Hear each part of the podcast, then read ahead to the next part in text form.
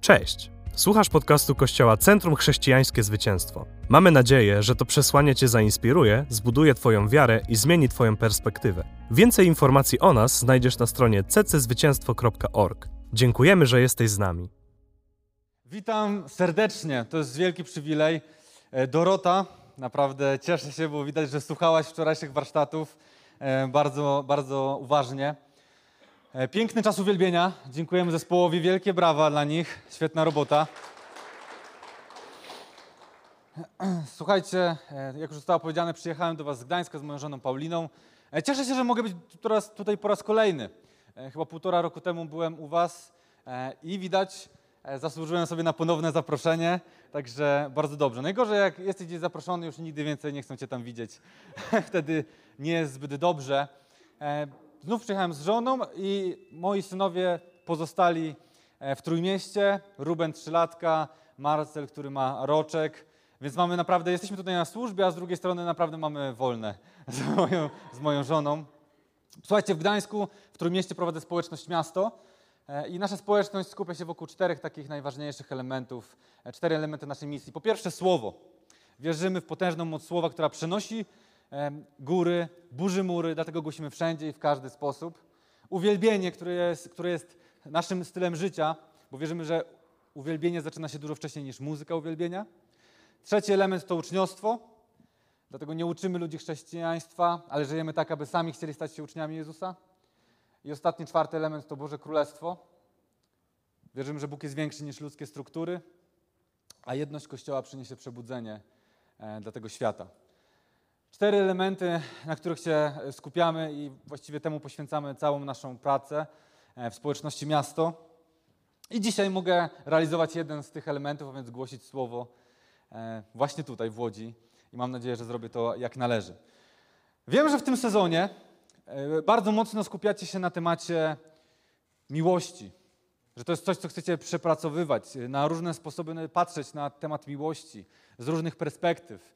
E, I e, Karol e, i Agnieszka, kiedy zapraszali nas, e, mówili, chcemy, żebyście po prostu weszli w ten temat, chcemy, żebyś powiedział, zainspirował nas w tym temacie, ale też nawiązał do czegoś, e, co bardzo mnie zbudowało, e, że kiedy u nas byli parę miesięcy temu, e, to, czego doświadczyli, to atmosfera takiej miłości. Atmosfera miłości i inspiracja, która była też na odprawie. Karol mówił, że bardzo go poruszyła, kiedy mówiłem o, o właśnie tym, że mamy być znani z miłości jako miasto. I pomyślałem sobie, że skoro tak, to chętnie opowiem o atmosferze miłości, w której wszystko wzrasta. I zacząłbym od tego, że są pewne rzeczy, które Bóg tworzy o tak. Zobaczcie, kiedy czytamy na początku Księgi Rodzaju, że Bóg tworzy świat, to czytamy, że go stworzył. Ale kiedy czytamy o Kościele, czytamy, że On go buduje. W Mateusza na przykład w 16 rozdziale. Czytamy, że Bóg stworzył człowieka i jest. Znowu Księga Rodzaju, pierwsze rozdziały. Ale czytamy, że czyni i kształtuje uczniów w Ewangelii Mateusza w wielu miejscach. Więc są pewne rzeczy, które Bóg robi o tak, po prostu, w ponadnaturalny sposób. A są pewne rzeczy, które tworzą się w procesie. I atmosfera miłości, kultura miłości w kościele, braterskiej miłości, w której wszystko wzrasta, to nie jest rzecz, która powstaje o tak, ale jest to proces, który Duch Święty wykonuje w każdej wspólnocie i musi wykonać, jeśli chcemy widzieć rozkwit tej wspólnoty. Więc w tym kazaniu będziemy skupiali się na tym, jak budować, jak budować, jak tworzyć taką atmosferę, jak kształtować ją w społeczności, tak aby wszystko mogło wzrastać. Bo wiecie, żeby coś mogło wzrastać, musi mieć właściwy fundament, a atmosfera miłości, miłość jest najlepszym fundamentem do wzrostu. Jak tworzyć tę kulturę? I chciałbym, żeby był konkretny owoc po tym kazaniu w życiu każdego z nas. Aby każdy z nas po tym kazaniu był intencjonalny, intencjonalny w tworzeniu tej atmosfery w CCZ. Jest ktoś zainteresowany? Parę osób jest, amen. Dobrze, więc startujemy. Słuchajcie, myślę sobie o tym, że są takie trzy główne obszary, które odpowiadają za kształtowanie atmosfery miłości w Kościele. Po pierwsze to są szczere relacje. Powiedzmy szczere relacje. Okej, to jest pierwsza rzecz. Druga rzecz to autentyczna zachęta. Mówimy, autentyczna zachęta. Bardzo dobrze. I trzecia rzecz to niegasnące pragnienie. Niegasnące. Tak jest. A więc mamy trzy obszary. Zaczynamy od pierwszego, szczere relacje. Słuchajcie, myślę sobie o tym, że relacje w społeczności, które tworzymy, kiedy myślisz sobie o, o, o Twoim kościele, o Twojej wspólnocie, to relacje w tym miejscu powinny mieć potencjał na stawanie się relacjami przyjaźni. Nie wszystkie, bo wiecie, jeśli Twój kościół ma więcej niż 8 osób, to nie będziesz przyjacielem, nie będziesz przyjaźnił się ze wszystkimi. Nie ma takiej opcji. Ale musisz mieć przynajmniej kilka relacji w Twojej społeczności, które mają potencjał na stanie się relacjami przyjaźni. Teraz co mam na myśli? Bo przyjaźń różnie się definiuje. Dwie cechy. Jedna, przynajmniej jedna może wydać się Wam dosyć kontrowersyjna. Pierwszą cechą takiej relacji musi być tęsknota. Tęsknota? To w sumie się kojarzy z jakimś smutkiem, rozstaniem, niezbyt pozytywnie. Ale właśnie tęsknota musi być jednym z elementów tworzenia takich relacji. Dlaczego? Tęsknota oznacza, że tęsknisz za tym, żeby przebywać z tą osobą. Tęsknisz za rozmową z nią, za jej postawą, za jej słowami. Chcesz być w tej obecności. Wiecie, jeśli będziemy tworzyli takie relacje, jeśli będziemy szukali takich relacji, które będą cechowały się tęsknotą, to koniec z problemem braku zaangażowania w kościele albo słabą frekwencją. Dlaczego? Dlatego, że ludzie będą tęsknili za tym, żeby być ze swoimi przyjaciółmi. Będziesz tęsknił za to, żeby być z tą osobą, żeby być z Twoją ekipą, żeby być z tymi ludźmi, których obecność Ciebie buduje. Będziesz chciał być na grupie domowej, będziesz chciał być na niedzielnym nabożeństwie, będziesz chciał brać udział w jakiejś służbie, w jakimś evencie dodatkowym. Nie będziemy musieli żebrać, no weźcie, przyjdźcie, bo fajnie, żeby trochę ludzi było. Bardzo byśmy chcieli. Wiecie, to są, jeśli tak mówi, jeśli jest taka rozmowa w kościele, to brakuje relacji, przyjaźni, które cechują się tęsknotą. Jeśli będziesz szukał tych relacji, jeśli będziesz myślał o tym, że chcesz budować relacje, w których naprawdę tęsknisz za obecnością, to nie będzie dla Ciebie tematu, hmm, czy przyjść, czy nie przyjść. Może pooglądam telewizję, pogram na plejce, cokolwiek, poczytam gazetę. Nie, chcę przyjść i być z tymi ludźmi. Tęsknota musi być jedną z cech tych, re, tych relacji. Druga rzecz, już bardziej oczywista, to radość. Ponieważ przyjaciel to ten, którego obecność, słowo, postawa, gesty, sprawiają, że czujesz się lepiej, że czujesz się zachęcony, że rodzi się w tobie nadzieja, że twoje samopoczucie wzrasta. Innymi słowy, jesteś zbudowany. Jesteś zbudowany. I o tym czytamy właśnie w liście do Rzymian, 15 rozdział, drugi werset. Niech każdy z nas postępuje w sposób miły dla bliźniego, dla jego dobra i dla zbudowania. Dwa takie nierozłączne elementy. Z jednej strony dla zbudowania, czyli to, co mówiłem, ta radość, to musi być cecha relacji, które tworzymy w Kościele, coś, co nas zachęca, co sprawia, że lepiej się czujemy, ale musi być też to, co jest dla naszego dobra, więc czasem konfrontacja, czasem szczere słowa, e, jakaś krytyczna ocena, konstruktywna krytyka. To jest też potrzebne i Paweł o tym pisze. Więc te dwie rzeczy są potrzebne, a więc zbudowanie i to, co jest dobre dla drugiej osoby. A więc szukamy takich, takich relacji. I teraz, wiecie, mówiłem o tym, że uczniostwo jest jednym z elementów, elementów naszej misji w mieście. E, I bardzo mocno mamy rozwinięte służbę duszpasterską, e, mentoring w kościele. I ja opiekuję się mentorami u nas i duszpasterzami. I zawsze uczę ich tego i mówię im o tym, że, że właśnie głębokie relacje są elementem uczniostwa. Bo zobaczcie, to jest tak, że jeśli ktoś jest, chce być dojrzały duchowo, a więc chce wzrastać jako uczeń Chrystusa, musi być również dojrzały emocjonalnie. A bardzo często jest tak, że nie potrafimy wejść w głębokie relacje, ponieważ nie jesteśmy dojrzali emocjonalnie. Kiedy nie jesteśmy dojrzali emocjonalnie, nie będziemy również dojrzali duchowo, bo emocje będą po prostu szarpały nami i miotały po prostu z wody w ogień i tak dalej. Więc szukamy tego, tej dojrzałości emocjonalnej i zawsze mówię, przygotowujcie ludzi do wchodzenia w te głębokie relacje. To jest element ich rozwoju, kiedy oni są gotowi wejść w takie relacje, tworzyć takie relacje, Dlaczego to jest ważne? To buduje ich życie, ale to również sprawia, że rozkwita wspólnota. Dlaczego? Bo są relacje przyjaźni, bo są szczere relacje w kościele. Więc to wszystko się zazębia, jest niezwykle ważne, żeby współgrało. I zobaczcie, nawet fragment, który teraz przeczytamy, pokazuje nam, że głębokie relacje są elementem uczniostwa. Są pewnym miernikiem. Pierwszy list Jana, trzeci rozdział, czternasty werset. My wiemy, że przeszliśmy ze śmierci do życia. Dlaczego? Ponieważ kochamy braci. Ten, kto nie kocha, trwa w śmierci. A więc Wszedłeś na drogę uczniostwa, ponieważ zostawiłeś swoje stare życie, wybrałeś nowe życie. I co o tym świadczy? To, że kochasz braci. Czyli, że masz relację miłości, relację, bliską relację z tymi swoimi braćmi, z tymi, z którymi budujesz wspólnotę Kościoła.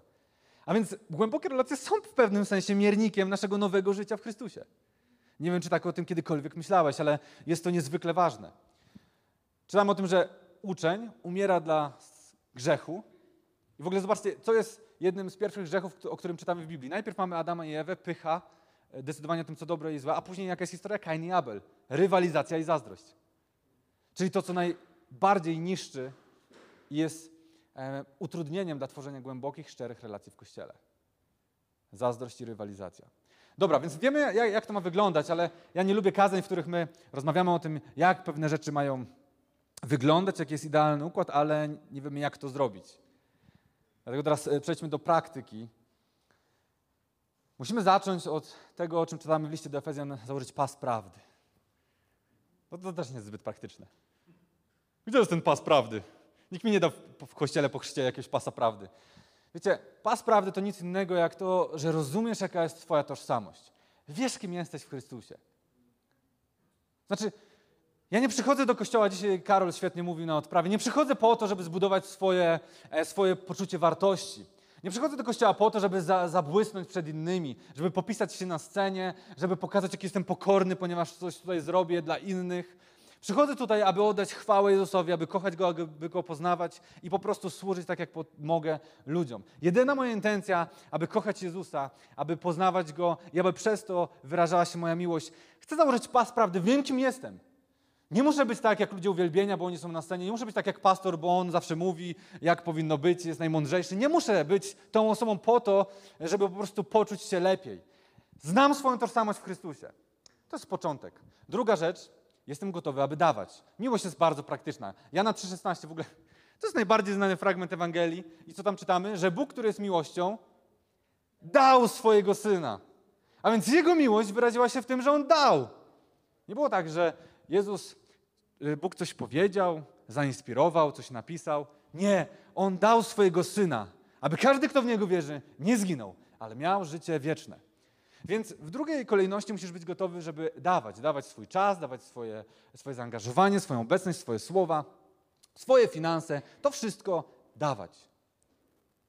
Ale jest jeszcze jedna rzecz, bardzo ważna, tak samo ważna.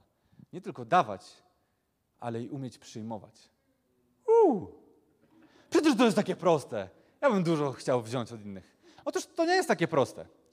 Bardzo często nie potrafimy zbudować re szczerych relacji w kościele. Dlaczego? Ponieważ nasze zranienia, nasza niedojrzałość emocjonalna, nasza przeszłość sprawia, że boimy się przyjąć drugiego człowieka do swojego życia. Jest dystans. Wczoraj było nawet takie pytanie na warsztatach dla, o przywództwie. Co zrobić, kiedy ludzie są zdystansowani i oni em, nie chcą się otworzyć, nie chcą po prostu wejść w te relacje, nie chcą wejść i za, jakby zakorzenić się w kościele? No właśnie, czy to jest realny problem w kościele, że ludzie mają dystans, że my mamy dystans i boimy się wejść w te relacje, boimy się przyjąć to, co ludzie mają nam do zaoferowania. Swoją przyjaźń, swoją służbę, swoje dobre słowo. Więc pas prawdy, znam swoją tożsamość, jestem gotów dawać, jestem gotów przyjmować. I wtedy mamy zdrową relację. Dlaczego? Dlatego, że ona zawsze wzmacnia, przyjaźń zawsze wzmacnia dwie strony. Zdrowa relacja zawsze wzmacnia dwie strony. I teraz sobie przypomnij sytuację. No ja mam taką koleżankę z podstawówki, no ona teraz stoczyła się, no ja muszę jej pożyczyć pieniądze, ja muszę się poświęcić dla niej, bo ona jest moją przyjaciółką, tak długo się znamy. Ona nie jest twoją przyjaciółką, ona wysysa z ciebie życie. Opiekujesz się nią, może masz jej służyć, ale jeżeli wchodzisz w poczucie winy i robisz to, ponieważ czujesz się zobowiązana, zobowiązany, żeby pomagać takiej osobie, zmuszony, bo ona ma problemy, ale ty nie jesteś wzmocniony tą relacją, to to nie jest relacja przyjaźni. Ty ratujesz tę osobę i możesz ją ratować. Pytanie, gdzie jest ta granica oczywiście, ale to nie dzisiejszy temat. Ale szczera przyjaźń, prawdziwa przyjaźń zawsze wzmacnia dwie strony. Każda relacja. Jeśli mąż wspiera żonę, a żona nie wspiera męża, to to nie jest szczera, zdrowa relacja. Jeśli pastor wspiera kościół, a kościół nie wspiera pastora, to to nie jest zdrowa relacja. Tak jest. Słuchajcie, relacja zdrowa zawsze, zawsze wzmacnia dwie strony. I teraz, kiedy my będziemy, założymy ten pas prawdy, będziemy gotowi dawać gotowi przyjmować, to wydarza się bardzo ważna rzecz. to wtedy ta kultura zaczyna pracować w kościele. Ta atmosfera miłości, te relacje, one zaczynają być, stwarzać atmosferę w kościele. I zobaczcie, to będzie ważna myśl. W kościele wszyscy mamy wartość. Jak tu siedzicie, wszyscy macie wartość, ja mam wartość, wszyscy mamy wartość w Chrystusie. Ale nie wszyscy mamy jakość. Wszyscy mamy wartość i ja nikogo nie chcę obrazić. Masz wartość w Chrystusie, dostajesz ją na podstawie łaski, darmowego daru. Ale niestety nie wszyscy mamy jakość. I teraz tak, atmosfera miłości nie jest wynikiem wartości ludzi w kościele, uu, ale jest wynikiem jakości ludzi w kościele. Tak właśnie jest. Słuchajcie, i teraz co to znaczy mieć jakość? Mieć jakość to oznacza, że zawsze masz dobre słowo, że zawsze jesteś tym, który zachęca, a nie tym, który krytykuje, że jesteś osobą, która jest gotowa do zaangażowania, jest aktywna, a nie bierna. Jesteś osobą, która jest skupiona na przyszłości i na wizji, a nie rozgrzebuje przyszło, przeszłość. Jesteś osobą, która jest osobą zachęty i wierzę, że w tym kościele są ludzie, którzy chcą mieć jakość. Amen? Czy są tu ludzie, którzy chcą mieć jakość? Możemy powiedzieć na to amen? Come on! Jakość. Jakość to jest wasza praca. Nie będzie tak, że, że po prostu wszyscy będziemy mieli jakość, bo Chrystus za nas umarł. Nie, wszyscy mamy wartość, bo Chrystus za nas umarł. Ale jakość to jest nasza praca. I przechodzimy do drugiego punktu. Autentyczna zachęta. Bo skupienie na przyszłości, bycie aktywnym, pozytywnym, człowiekiem zachęty, to jest po prostu to, co buduje atmosferę w kościele. I teraz to również nazywa się, tak to czasem się nazywa, ja to często tak nazywam, kulturą hypowania. I teraz to się bardzo często źle kojarzy i, i tak, bo to ze Stanów, hype, że to jest coś pustego, że to nakręca jakieś emocje, że mm, e, po prostu jest to sztuczne, nadmuchane. Wiecie, nie zgadzam się z tym i myślę, że bardzo często właśnie to jest taka wymówka do tego, żeby nie być ludźmi zachęty. Żeby po prostu zamknąć się w swojej skorupie i żeby Kościół to był po prostu takie grobowe twarze, każdy ze swoimi problemami. Niech coś się wydarzy. Oczekiwania, że coś się wydarzy. I kiedy pierwszy raz w ogóle na potrzeby kształtowania kultury u nas w mieście analizowałem sobie w ogóle, czym jest kultura hypowania, co to znaczy hypować. Sprawdziłem sobie to słowo. Z języka angielskiego hype oznacza szum, krzykliwą reklamę, Czasownik to hype oznacza rozreklamować, rozdmuchać, zrobić dużo szumu. To było dla mnie bardzo inspirujące. To jest moje prywatne objawienie, ale wierzę, że jest trafne. Słuchajcie, zacząłem myśleć sobie, ej, ale robienie szumu, szum, to jest coś, kojarzę to gdzieś w Biblii. Gdzieś w Biblii coś się działo z tym szumem. Bardzo ważne wydarzenie. Dzień Pięćdziesiątnicy. Dzieje apostolskie 2.2 Czytamy tam, nagle od strony nieba dał się słyszeć szum. Był jak uderzenie potężnego wiatru.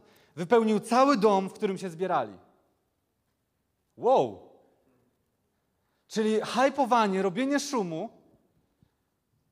jest po prostu biblijne. Zobaczcie, Słowo Boże mówi o szumie wtedy, kiedy Bóg działa. Zobaczcie, Ezechiela 43.2, żeby nie było, że jeden werset sobie wyrwałem. 43.2. Tam zobaczyłem chwałę Boga. Zbliżała się ze wschodu, jej odgłos był jak szum potężnych wód. Od jego chwały jaśniała ziemia. Teraz co mam na myśli? Wiecie, chodzi o to, że kiedy my jesteśmy ludźmi zachęty, kiedy jesteśmy gotowi do tego, żeby zachęcać, żeby odpowiadać, kiedy jest głoszone kazanie, potwierdzać to, podnosić ręce na uwielbieniu, głośno śpiewać, klaskać. Jesteśmy gotowi do tego, żeby tworzyć bliskie relacje, wspierać siebie, ściskać, po prostu kochać siebie po bratersku. To robimy szum, który napełnia cały ten dom. Szum, który sprowadza Bożą chwałę. To jest coś niezwykłego. Kultura hypowania nie jest sztuczna, ale jest czymś, co zachęca i buduje i sprawia, że widzimy, jak Duch Święty działa w nas i przez nas. Amen. Powiedzmy na to. Come on. Come on. Róbcie szum. Szum. Teraz możesz y, sobie zastanawiać się i na pewno są na sali osoby, które teraz myślą, hmm, hmm, hmm. E, czy takie komplementy, ściskanie się, takie uśmiechy, zachęcanie się, mówienie amen, klaskanie i takie skakanie na uwielbieniu, czy to wszystko nie jest takie bo właśnie zbyt emocjonalne. Chcę ci powiedzieć, mam taką nadzieję. Mam nadzieję, że to jest emocjonalne. Dlaczego? Dlatego, że, dlatego, że relacja między dwoma osobami musi być pełna emocji. Bóg jest Bogiem osobowym, więc Twoja relacja z Nim jest oparta o emocje. Jeśli Twoje nawrócenie nie było związane z emocjami, to to jest podejrzane. Jeśli Ty nie miałeś w sobie żalu za swoje grzechy, jeśli Twoja pokuta była pozbawiona jakichś emocji, jakiegoś smutku, takiego pochylenia się nad swoim życiem bez Boga, to jest to dziwne. To, to trzeba się zastanowić, czy to była pokuta. Bo pokuta mówi na, uczy nas tego, że to jest odwrócenie się od starego życia, dlatego że jesteśmy po prostu obrzydzeni tym, bo wiemy, do czego powołuje nas Chrystus. Jeśli Twoja relacja z Bogiem nie wynika z tego, że Ty kochasz Go, że po prostu okazujesz taką radość i szczęście z tego, jak On Ciebie uwolnił, no to na czym bazuje ta relacja? Na argumentach teologicznych? Bóg jest albo Go nie ma. Nie da się udowodnić tego, że Bóg istnieje, ani nie da się udowodnić tego, że nie istnieje. Więc jeśli Twoja relacja ma być oparta na jakichś argumentach, to to jest dużo bardziej słaby fundament niż fundament zbudowany na szczerej relacji, opartej o Twoje emocje, Twoją miłość, o Twoją radość, o, o to wszystko, co On zrodził w Twoim sercu, Duch Święty zrodził w Twoim sercu. I teraz, więc w życiu potrzebne są, są emocje. Zobaczcie, jeżeli masz relację z drugą osobą, która jest pozbawiona emocji, to to jest patologia. Jeżeli, jeżeli, jeżeli nie okazujesz swojemu dziecku emocji, to skrzywdzisz je strasznie. Ja po prostu mojemu synowi starszemu, zresztą młodszemu też po prostu okazuję mnóstwo emocji, bo wiem, że po prostu często nasze zranienia w e, życiu dorosłym wynikają z tego, że po prostu nasi rodzice nam nie okazywali tych emocji albo okazywali je w jakiś dziwny sposób, bo sami byli poranieni. Wiecie, te pokolenia, komuny, wojny, to wszystko ma swój wpływ i to są generacje, które są skrzywdzone. Więc potrzebujemy emocji w relacjach między osobami, osobowych relacjach. I teraz zobaczcie, kiedy chcemy wzrastać jako wspólnota w atmosferze miłości, w której wszystko może rosnąć, to te emocje są jak najbardziej wskazane. Dlaczego? Bo to buduje, bo to utrwala przekonanie w tym, że to jest ważne, że to jest budujące, że to jest dobre, ale to również daje świadectwo. Daje świadectwo nowym osobom, że ta atmosfera miłości to nie jest cecha jednostek, ale kultura tego miejsca. Okay?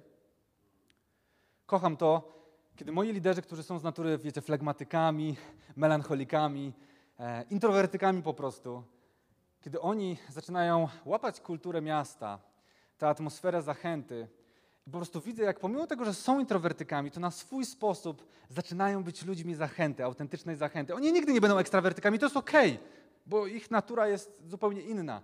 Ale oni na swój sposób starają się być ludźmi zachęty, ludźmi, którzy otwierają się, którzy promują tę kulturę w mieście.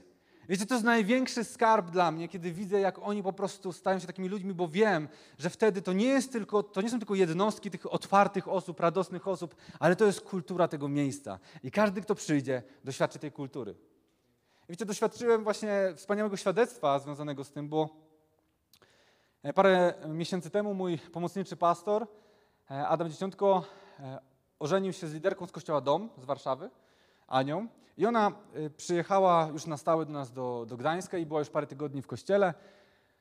I opowiadałem jej pewnego razu o naszej wizji, misji, kulturze. Mówiłem właśnie o tej e, zachęcie, która, która jest naszą kulturą, którą chcemy promować, to żeby na kazaniach być, e, aktywnie słuchać, promujemy to, żeby na uwielbieniu być zaangażowanym w to uwielbienie, żeby też w mediach społecznościowych zachęcać siebie, żeby po prostu w relacjach być dla siebie zachętą, że to jest bardzo ważne. I wiecie, Ania powiedziała wtedy coś, co było dla mnie największym takim, taką wartością, ponieważ powiedziała, że wiesz co, u was bardzo widać tę zachętę od pierwszego po prostu razu, kiedy przyszłam. Widać, że tego jest bardzo dużo, że jesteście zachęcający i, i podczas y, witania ludzi jesteście tak, tak, tak autentycznie zachęcacie na kazaniach, na uwielbieniu, że w mediach widać, że wspieracie siebie, wspieracie to, co robi Kościół. To jest bardzo widoczne. Wiecie, to był dla mnie wielki komplement, dlatego że, wiecie, łatwo jest sobie powiedzieć, naszą kulturą jest to i to. I po, powiesić sobie w ramce i powiedzieć, to jest kultura tego Kościoła. Ale nigdy nie chciałem tworzyć kościoła, który w ramkach wiesza sobie jakieś wizje, jakąś, jakieś, jakieś e, wartości, ale chciałem być kościołem, który żyje tym, co jest kulturą, co jest misją, co jest wizją.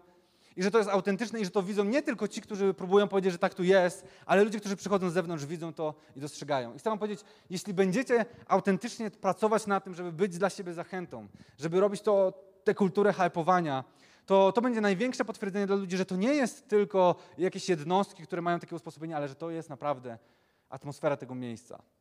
Że to jest atmosfera tego miejsca, że tutaj chce się być, że tutaj jesteś zbudowany, kiedy wychodzisz każdego tygodnia, e, na każdej grupie, gdziekolwiek jesteś, jesteś zachęcony i jesteś zbudowany. Więc mamy pierwszą rzecz, szczere relacje, które są wynikiem nie naszej wartości w Chrystusie, ale jakości. A jakość wynika z tego, że jest druga rzecz, autentyczna zachęta, że jesteśmy ludźmi zachęty i że to jest nasza kultura, i że to jest to, nad czym pracujemy i nie przejmujemy się tym, że ktoś powie, że to jest nadmuchane, dlatego że nasze emocje i to, że je wyrażamy, jest jak najbardziej wskazane, to utwierdza, to buduje i to pokazuje, że to jest kultura tego miejsca, a nie tylko świadectwo jednostek. Więc mamy już dwie rzeczy, wchodzimy do trzeciej. Niegasnące pragnienie. Co to jest niegasnące pragnienie?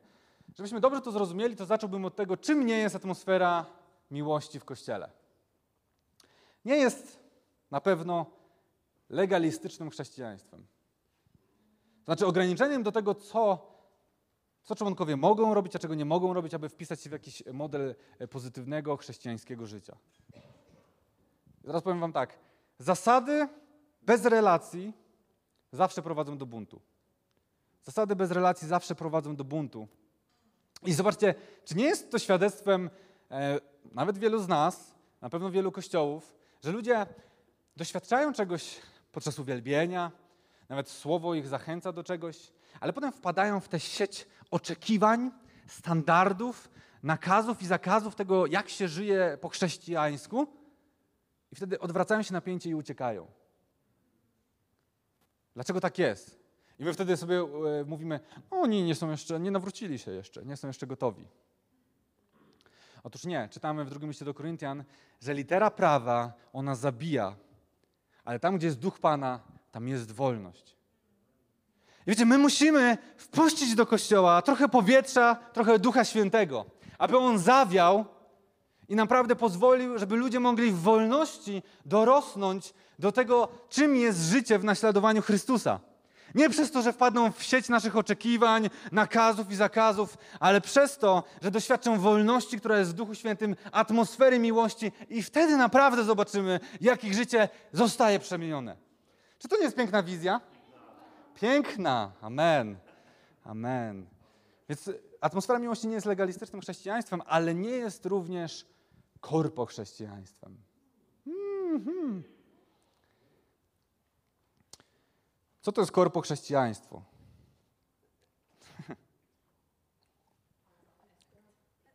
Słuchajcie, to znaczy, że wierzymy w Boga, ale cała ta nasza wiara sprowadza się do ogarniania życia w chrześcijańskiej świetlicy. To znaczy, robimy mnóstwo różnych rzeczy i skupiamy się na tym, żeby był fajny event w niedzielę, fajne grupy domowe, żeby były zajęcia dla mam, zajęcia dla małżeństw, zajęcia dla dzieci, żeby były po prostu takie kursy, inne kursy, szkoły, po prostu wszystko, żeby było, media społecznościowe, takie kanały, YouTube, Instagramy, wszystko, żeby było. I to jest cały nasz cel, żeby organizować życie chrześcijańskie. Wiecie, w kościele bardzo łatwo jest w to wpaść. Patrzymy sobie na przykłady ze Stanów, po prostu wielkie kościoły, które mają wszystko super zorganizowane i mówimy, no nie, no musimy dążyć do tego, żeby zrobić to lepiej. Musimy gonić po prostu to, co się dzieje w Stanach i mamy takie ciśnienie. I teraz zobaczcie, jak, jak dojść do tego, czy my jesteśmy w tym mentalu korpo chrześcijaństwa, czy nie? Trzeba sobie zadać proste pytanie. Co jest Twoim priorytetem? To, żeby zrobić wszystko super, zrobić rzeczy w kościele na najwyższym poziomie, czy to, żeby ludzie doświadczyli głębokiego spotkania z Bogiem, żeby zbliżyli się do Boga. Bo wiecie, świetne śpiewanie uwielbienia, świetny design w kościele, świetne media społecznościowe, zajęcia takie, inne, to wszystko są dobre narzędzia, ale to nie jest nasz cel. To są świetne narzędzia do tego, żeby ludzie mogli zbliżać się do Boga, ale te narzędzia nie są naszym celem. Naszym celem jest to, żeby ludzie zbliżali się i doświadczali Boga na głębokim poziomie. Żeby byli zmieniani przez spotkanie z Nim. Więc zadaj sobie pytanie, czy na przykład ten perfekcjonizm nie wkrada się, nie sprawia, że po prostu jak coś jest źle zaśpiewane, to po prostu w łeb i wy, wylatujesz. Jak coś jest po prostu źle ogarnięte w kawiarence, to w łeb i wylatujesz, bo źle to robisz. Czasem wpadamy w takie myślenie po prostu korpo chrześcijaństwa, że zrobienie eventu jest najważniejsze, wielkiej konferencji, że to jest najważniejsze. To jest fajne i w ogóle super, jeśli to, to służy temu, żeby ludzie zbliżyli się do Boga. Ale jeśli nie jesteś w stanie tego zrobić, jakby to zabija, zabija tę atmosferę miłości, to trzeba odpuścić. I to jest bardzo ciężkie. Ja jestem perfekcjonistą, więc dobrze o tym wiem, że to jest bardzo, bardzo ciężkie. Ponieważ chcesz, żeby wszystko było piękne, żeby służyło i oddawało chwałę Bogu, ale czasem trzeba odpuścić. Więc nie chodzi o budowanie chrześcijańskiej organizacji, gdzie są nakazy i zakazy, wszystko jest świetnie poukładane i gdzie wszystkie eventy są cudownie zrobione, ale chodzi o wspólnotę, w której centrum jest Jezus. I teraz słuchajcie, zobrazuję to świetnie. Może być tak, że powiesz, że jesteś kaczką i nawet umiesz kwakać. Jest to możliwe. Ale dopóki nie potrafisz latać, nie znosisz jajek i nie masz dzioba, to nie jesteś kaczką. Jesteś tylko kwaczącym dziwakiem. Jesteś tylko kwaczącym dziwakiem. I z Kościołem jest dokładnie tak samo. Co mam na myśli? Możemy tworzyć Kościół, którego częścią jest Jezus. Gdzieś On jest w pewnym sensie i mówimy, to jest Kościół. Ale dopóki On nie będzie w samym centrum tego, co robimy, nie będziemy mieli takiego niegasnącego pragnienia, żeby On był w centrum i żeby On był celem wszystkiego, co robimy, to naprawdę nie doświadczymy atmosfery miłości. Bo jest różnica między organizacją chrześcijańską, a wspólnotą, której centrum jest Jezus Chrystus. Jest różnica między chrześcijańską moralnością, a przemienionym sercem przez Ducha Świętego. Jest różnica pomiędzy robieniem rzeczy w kościele, a służbą Bogu i ludziom. Jest różnica pomiędzy tym, czy jesteś wierzący, czy jesteś nowonarodzony. Jeśli nie dostrzegamy tych niuansów, to nigdy nie doświadczymy atmosfery miłości. Ale jeśli dostrzeżemy te niuanse, to naprawdę będziemy kościołem, w którym to niegasnące pragnienie, aby On był w centrum sprawi, że ludzie będą spotykali się tutaj z miłością, która zmieni ich życie. I to jest cel każdej wspólnoty chrześcijańskiej, nie tylko miasta, nie tylko CCZ, ale globalnie kościoła. I musimy to głosić, musimy tego nauczać, musimy tak szkolić siebie nawzajem, abyśmy stawiali Jezusa w centrum zawsze. Amen. Uuu. Amen. Amen, napracowałem się, żeby taka była reakcja. Dobrze. Psalm 63, drugi werset. Czytamy: Boże, Ty jesteś moim Bogiem. Szukam Cię całym sobą. Ciebie zapragnęła moja dusza. Za Tobą zatęskniło moje ciało, jak spieczona, spragniona i bezwodna ziemia. Niegasnące pragnienie tego, aby być jak Jezus, aby robić to, co Jezus. Jeśli mamy czasem problem z tym, żeby budować atmosferę miłości, żeby kochać ludzi, to zadawajmy sobie pytanie zawsze, co zrobiłby Jezus? Jak by to wyglądało? Co on by powiedział? Jaką postawę by przyjął? To wystarczy. Mieć niegasnące pragnienie, aby naśladować Jezusa. Aby robić to, co Jezus. Trzy elementy, kochani. Szczere relacje, autentyczna zachęta i niegasnące pragnienie, aby być jak Jezus i robić to, co Jezus. I atmosfera tego kościoła sprawi, że tutaj ludzie będą rozwijali się w sposób, który zadziwi nas samych. Że po prostu wystrzelimy na nowy poziom. I słuchajcie, atmosfera miłości nie polega na mówieniu komukolwiek, co musisz zrobić. Już kończymy, nie martwcie się. Żeby, jego, żeby to życie było właściwe. Czasem byłoby tak łatwo. Przyjdź na niedzielę, przyjdź na grupę i będzie dobrze. A jak oddasz dziesięcinę? Uuu, chłopie, twoje życie się zmieni. Ale chodzi o to, żeby tworzyć atmosferę, w której ludzie zostają przemienieni przez spotkanie z Bogiem, który jest miłością. Miłością, która leczy rany i przykrywa wiele błędów, wiele niedoskonałości.